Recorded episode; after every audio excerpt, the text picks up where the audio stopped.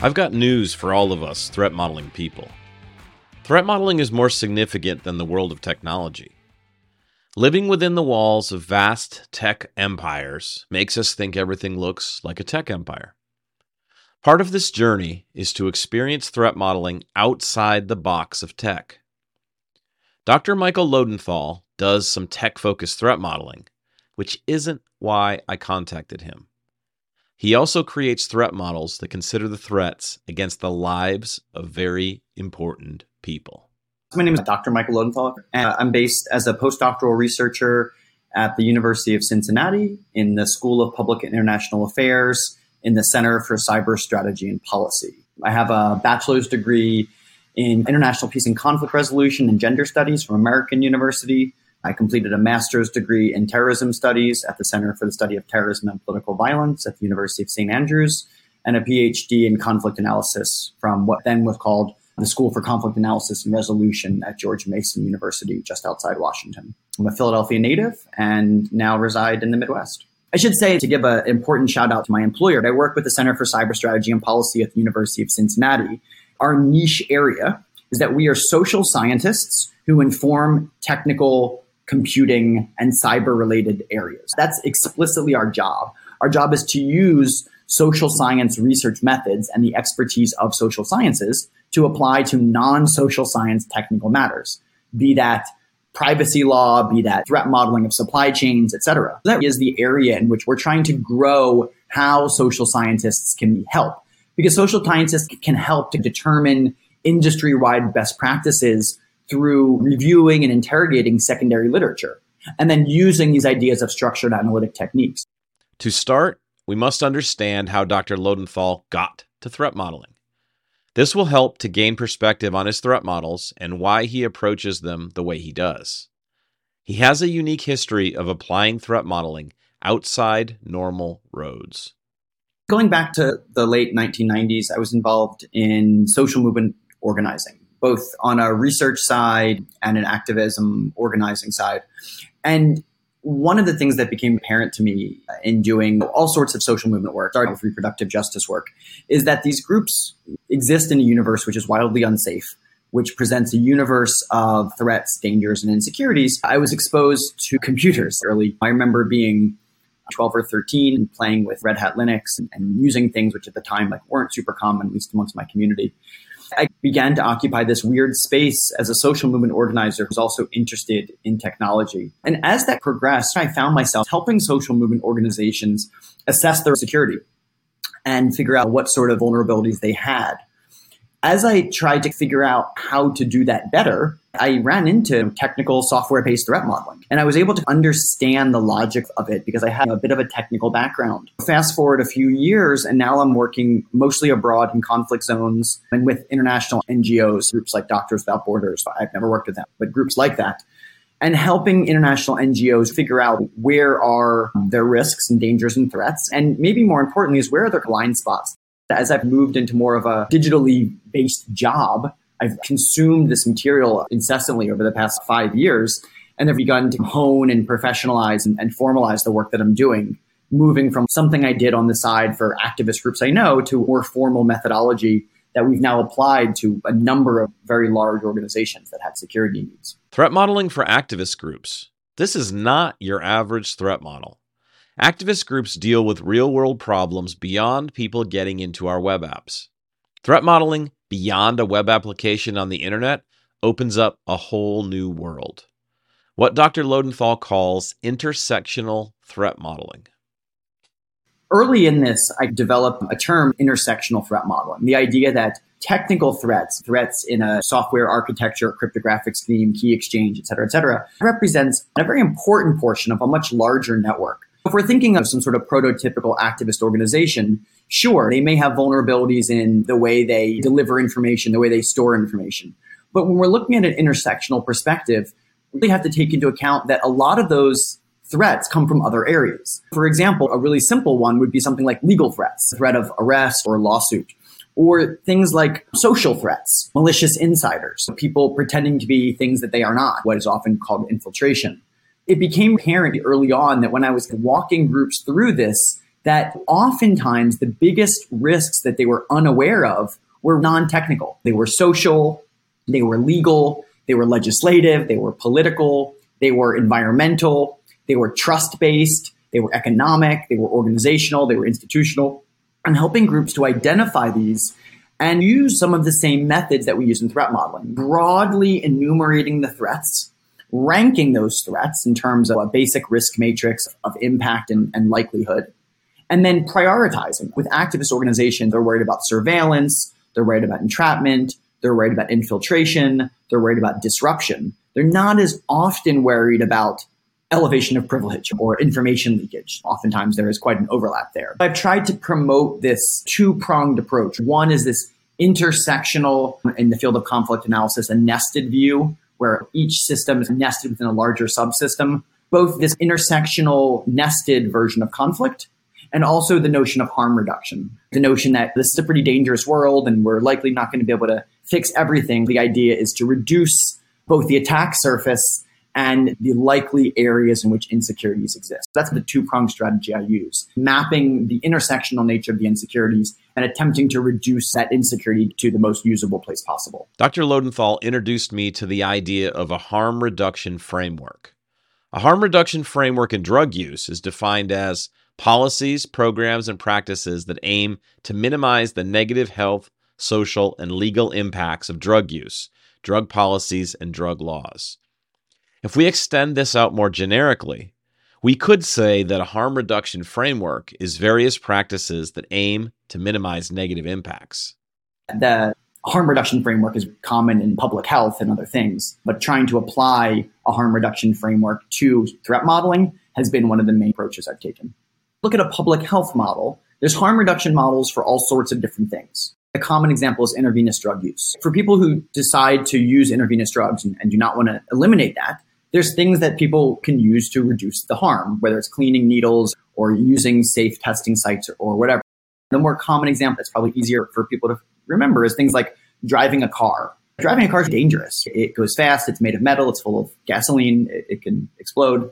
So we do all these things to reduce the, the potentiality for damage. We wear a seatbelt. We make sure the car is maintained. We drive sober. We you know, drive at a reasonable speed, etc. We fully acknowledge that this thing is dangerous. This thing has risks. That this thing could kill us. But we want to again reduce the attack surface as much as possible so that we're able to focus on prioritizing our own security. There are some things I take from this public health model, but largely what I'm trying to do is develop very context specific solutions to highly contextual problems. Threat modeling should extend beyond the technical. There are many other classes of threats to consider at the system level. The area of the law and legal risk is one such area. I had a client uh, about six months ago who was not exactly a cloud storage provider, but that's basically a simple way of describing them. We looked at how the different parts of their web infrastructure integrate, but we also looked at political and legal risks. We need to make sure that they are not opening themselves up to lawsuit. One of the, the areas I work in is um, looking at terrorist content online. How does a cloud storage company prevent themselves from being a bucket where everyone stores terrorist propaganda? That's both a political, legal, and technical threat. There's technical answers to that through hash sharing, but there's political, legal, ethical, and social answers to that as well. That's what I try to walk them through. There's not a lot of good models to say, hey, let's do that and export it, but there's bits and pieces that you can take. And the public health model is a good example of where you can get a lot of good harm reduction theory and practice. I've been involved in the world of technical security for 25 years, but I don't feel like I'm qualified to speak about the legal side of the business. Dr. Loadenthal highlights the need to work with a qualified team of experts that make you better. I'm not alone in a room doing this. I'm working with advisors who I trust, people who I think have different subject matter expertise, and the client themselves. We're a cloud storage company and we're trying to prevent ourselves from, again, being the next Dropbox for Islamic State videos or, or neo Nazi propaganda. The way in which we do that needs to draw on different people's expertise. In that specific example, I have a very good knowledge in the history of material support of terrorism cases. We, we track them through a research center that I manage. But I may not be as familiar with the history of the technical threats against that. I think this is brought up in the threat modeling manifesto the idea that this needs to be a team effort without people saying, this is all mine. We build from a network cooperative perspective because everyone has different levels of expertise. In the same example, the legal, the legislative, the political, the trust based for areas in which I'm very well versed because of my formal academic training. But the specific ways in which this cloud company may manage something behind the scenes, like how they integrate TLS with other systems, may be above my understanding. What I think is important here is that people are cooperative and people can work with other folks who may know areas better. When I'm doing this, I'm routinely consulting with lawyers or I'm routinely consulting with legislative or legal aides or people who specialize in this or that. I've spoken a lot to physical security specialists when we've talked about these things. Part of it is networking amongst people, the human side of cooperative work, knowing who to ask, and making sure that we're getting the best folks at the table. Tools, in my mind, are crucial to effective threat modeling. Dr. Loadenthal uses mind maps as a tool. Mind maps are not specific to threat modeling, but are another tool that can be repurposed to assist with threat modeling success. What I'll often do is I'll sit down with a client and I'll do these broad, sprawling mind maps, which can take days. It's a big brainstorm. And once we list all the big, small, and existential threats that could possibly do, what I do is I group them categorically. I rank them hierarchically on a tree. If you can picture a mind map with your company in the center, you may have four first tier branches, but you may have 32 second tier branches and 64 third and fourth tier branches. We build those out, group them so that there's some taxonomy so that like threats are near each other, and then we can work to mitigate. If you think of this first tier, second tier, third tier model, we may be able to mitigate an entire branch with one solution. And in other senses, we may need to go twig by twig by twig. Again, let's say we're a cloud storage company, we run a data farm, a data storage site somewhere. One of those branches might be natural disaster. Your formal threat modeling is not going to matter if the building gets washed away by a tsunami. One of those branches might be natural disasters. One of those branches might be workplace accidents. But things like that can be eliminated from our assessment if we can say either A, we have a good storage plan, that the people who do this have integrated physical protections to this, or B, that this is something that we're just going to live with an acceptable risk. A part of threat modeling is not only ranking these things, but is saying some of these things are beyond our control, or some of these things are someone else's problem. And if there's someone else's problem, let's dig down deeper and figure out how we can work with that. Data flow diagrams and mind mapping tools are in the tool belt, but other tools can extend into your threat modeling toolbox that Dr. Loadenthal introduces. Things like cost benefit analysis, things like SWOT analysis, things like the four W's. So we work them through often qualitative brainstorming themed activities which are attempt to move beyond our thinking into more of a group understanding. If I were to say, what are the four or five things I'm doing? We've named a number of them, but there's also a number that I've developed afterwards that I use a lot. SWOT analysis, risk matrices. Bruce Schneier has the interesting idea of security products review he talks about, which I often do, which is again, taking a large system, breaking it down to its products, protocols, and methods, and then doing what amounts to a product review, or in my field, a literature review on each one of those individually. What the smartest people in the field say about this protocol or this encryption scheme versus this one. I'll often do the kind of security products review and go product by product for all the different parts that make it up.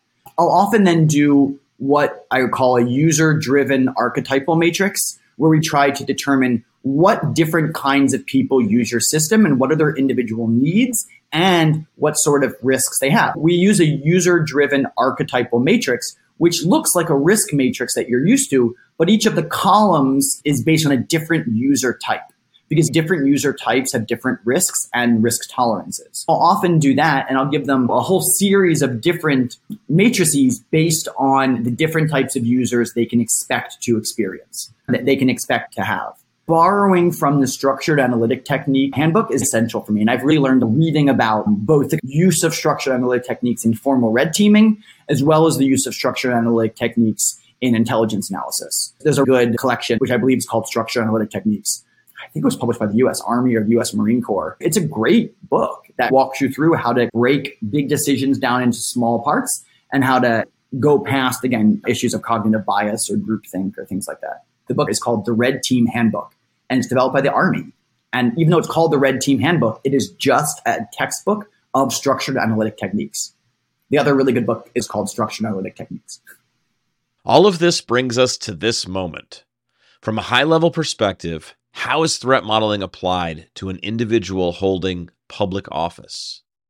The people that I've done that for, speaking in general terms, oftentimes have security assigned to them. And they don't trust that security for a number of complicated reasons. Two different examples. One is a federal official with an African nation. He's an executive member of an African government. And the other person I'm thinking of is an elected member of the United States House of Representatives. Both of them have security. The House rep has security from the US Secret Service, and the leader has security from their executive security team. Neither one of them, for various reasons, trusted that. Or rather, just like in healthcare, wanted a second opinion. The risks there are multiple. I'm certainly not going to claim to be able to do a better physical security assessment than the United States Secret Service. That would be an absurd statement. But what I can do is have a broader perspective. I can look beyond the purview of my own job. In these situations, what are they concerned about? Yes, they're concerned about information disclosure. They want to make sure that the devices they're using are secure. So I don't want to downplay the digital part of this. Oftentimes, when we get to the mitigation stage, the first thing I'm walking people through is what we would call basic digital self defense, cybersecurity, and cyber hygiene. That's a huge part of what I'm doing. No, I don't want to say it's easier, but it's in a sense easier to fix some of those things than it is to bomb proof your home or develop things to prevent car ramming attacks to a building. Oftentimes, I'm walking people through of how you take pre existing technologies, off the shelf technologies, and string them together into a secure workflow. If we're talking about an elected official, how they can combine let's say, a zero knowledge cloud solution with an end to end encrypted messaging platform, how they can combine sync with signal to maintain information security amongst their team because they don't want to use whatever system is set up for them. Oftentimes, I'm using off the shelf technologies and I'm teaching people how to string them together correctly. We're talking about end to end messaging platforms. I like Signal, Wire, and Keybase. We do a lot of work with the three of those technologies, combined with zero knowledge cloud solutions, combined with virtual private networks, combined with virtual machines, combined with methods of identity separation and segmentation, creating different barriers to work life balance or different parts of, of your job. Maybe the major concern for elected officials is how do they keep a semblance of a private life, which they often can't, and maintain public effectiveness? How do they silo and segment off, whether it's pictures of their kids or their own writing from public sphere work? Oftentimes it's figuring out where are those potential vulnerabilities and how do we mitigate against them? A common request I get, especially from people who are high profile or public, is what can I do to prevent doxing?